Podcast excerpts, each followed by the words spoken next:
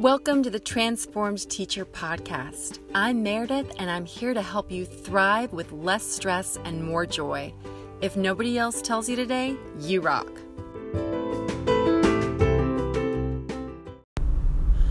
Welcome to this episode of the Transformed Teacher Podcast. I am so excited that you are here joining me today, and it would be amazing if you would let me know how you are enjoying the podcast. And if you feel inclined to leave a review, that would be amazing. And I would love to hear from you. I'd love to hear where you're listening from, where you like to listen. Is it on the way to school? Is it on the way home from school? Is it while you're working out? I'd love to know, and I'd love to get to know you better. So, thank you again so much for joining me. And today I'm talking about three ways that you can conquer that oh so familiar feeling of overwhelm as a teacher. And I'm going to tell you a little bit about why it's so important. And I say this a lot and I can't say it enough. And I'm speaking from experience, I'm speaking from having made this mistake more times than I'd care to admit. The reason it's so important that we conquer these feelings of overwhelm is because when we are feeling that stress and that anxiety and all of that negativity, guess who is the recipient of all of that? You guessed it, our students. Not only is this just not fun for anyone, but it truly impacts their openness to you, to being in your classroom, to learning the content that you're trying to teach them. It impacts them not only academically, but socially and emotionally. So when you can take time to really tackle the feelings of overwhelm and go ahead and let let those feelings be out of your life, then the students are going to benefit and everyone is going to benefit because when your students are performing better, you of course feel a lot more effective and you are more effective. So, in no particular order, here are three strategies that can help you when you are feeling sort of like you've got so much to do and you just don't know how to get through it all. And I find that when I'm feeling overwhelmed, the first thing is that I have too much to do, too much to juggle, too much to manage, too much that I'm saying yes to, too many things just in my vicinity. And that might be ideas for lessons. That might be play dates that other parents have asked me to attend with my kid. That might be saying yes to too many birthday parties. That might be saying yes to too many invitations and obligations and meetings and all these things that just fill up our calendar, fill up our brains. And so the first tip is to let go of what isn't serving you. Our family is preparing to move from North Carolina to Colorado, and over the past several days, I've been cleaning things out, and it feels so good to get rid of things. For example, some pots and pans that I never cook with, but for some reason they're just taking up space in my cabinet. And it feels really great to let go and to say, okay, family members, which one of you would like this pot because I'm not using it? Or, okay, Goodwill, here is a huge load that we're giving you because we don't need these things anymore. Shoes that I don't wear that are just taking up space in my closet. And that is an activity that you can also do in your classroom. You can empty your desk. You can empty those file cabinets and just go through the things that aren't serving you anymore.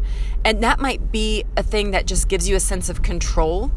And even if it doesn't help you tackle your to do list, at least having all of that literal and figurative junk cleared out can really help you. Also, saying no to things um, if it's not serving you, but you find yourself saying, Well, I don't want to hurt anybody's feelings, or it might not be the best day for this, but I just, I'm going to go ahead and say yes because I don't want to be perceived as whatever. If it's ultimately not serving your end goal, then let it go and there are a number of ways that you can do this, but ultimately, no is a complete sentence. I'm sorry that doesn't work for me is a way that you can respond without hurting anybody's feelings. And you don't have to explain. You can explain if you want, but if you don't want to explain, you can just say, I'm sorry, not today. I, am very busy or whatever. If you want to give an excuse, you can, but you don't really have to. You're not obligated to. So that's tip number one. When you're feeling overwhelmed, let go of what does not serve you.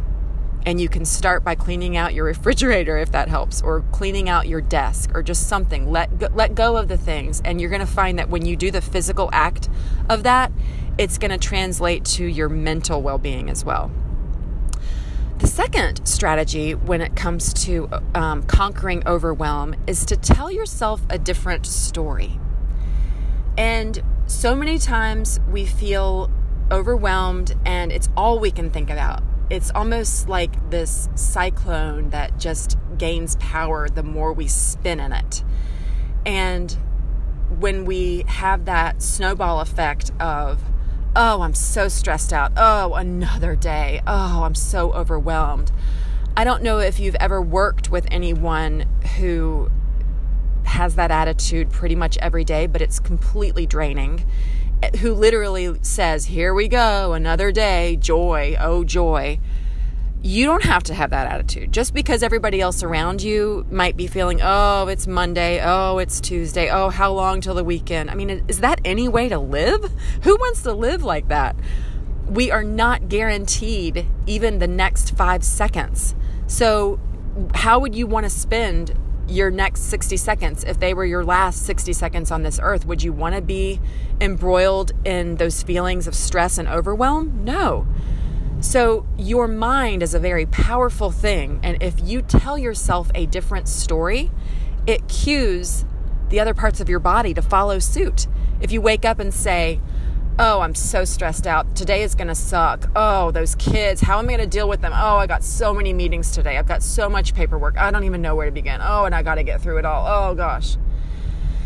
One way to tell yourself a different story is to sit in silence for at least two minutes and more if you can swing it and feel gratitude and start listing the things that you are grateful for. And I know that you've heard that before, but it completely changes your whole mindset within a very short amount of time. If you're truly focused on, gosh, I've got a job that pays the bills, and some people don't even know where their next meal is going to come from today. I have students in my class who come to me every day, and this is the opportunity that I have to reach them today. And this is another gift. Maybe it's a sunny, beautiful day. You can be grateful for that. You can be grateful for so many different things. Grateful for a roof over your head, food to eat. There when you really focus on those things, it does sound cheesy, but the reason that it's repeated so much to adopt that attitude of gratitude is because it truly works and it changes your whole mindset. So I challenge you to say, I'm going to sit for two minutes, just set the timer and just really focus on everything that you're grateful for. And tell yourself a different story. Say, I can tackle these things. I have everything it takes today. I am equipped. I have what I need. I will get through this. I am taking ownership of this day. I am taking ownership of everything. I know that I cannot control everything, but I can control my actions. I can control what comes out of my mouth. I can control how I spend my time. I can control so many different things. I can control how I take care of myself. And when you tell yourself a different story, everything is unfolding as it should. I am taken care of. I am safe. I am protected. I am taking steps to become closer to my goal every single moment. And if it's not every single moment, that's okay. But every single part of the day, things are working in my favor. If you tell yourself that story and you get around and you can get your head around it, then you will feel better. The third and final tip for today, as far as conquering overwhelm, is to simply focus on one thing at a time. And I don't know about you, but I really struggle with this. But I'm training myself to become better about it. Because when you can focus on one thing at a time instead of trying to tackle five things and getting half of them done, you're going to feel a much stronger sense of accomplishment. So, for example, if you have a stack of papers to grade, get through one stack, one class, and don't stop until that task is finished. If you have a unit plan that you need to plan, focus on that. Make sure that you are devoting the time that you need. Put a sign on your door if you have to during your prep period that no one can disturb you. Put your phone off the hook if you need to. If it's an emergency, they'll come to your classroom and get you. I've never actually done that, but if that's what it is like for you in your school where people are constantly bugging you or you're constantly distracted, let people know I've got something to do and I need to be focused and I need for people to not bother me. Um, you know what? You might even say, this is a little subversive, but you might even say, I'm sorry, guys, I can't attend that meeting today. I, you can send a note to your principal or your department chair and say, I cannot attend that meeting because I have too much to do. I'm overwhelmed. I will be happy to give you any feedback you need. I will be happy to give you any information you need for the meeting, but I cannot be there because I have to do this. Now, if you're not comfortable with that, at least you can go to the meeting and try your best to multitask. If you can't do physical multitasking, you can be thinking in your head a game plan for what you need to get done and sort of just be thinking about that if you're if you're not really needed to be engaged in the meeting. Um, and of course there are meetings that we need to give our full presence to, but if it's a meeting that's not really that high priority, consider giving your RSVP of I'm sorry, I can't make it today because ultimately this is for your own well being and that's what comes first. So, when you can focus on doing one thing at a time and don't let anyone distract you, whether that's your phone, your email, your own children, your students, other people's needs, focus on just getting that task completed. You're going to feel a lot better.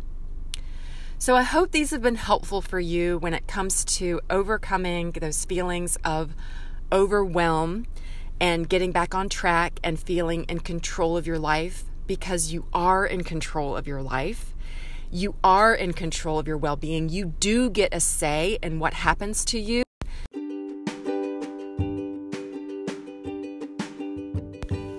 I hope you enjoyed this episode of the Transformed Teacher Podcast.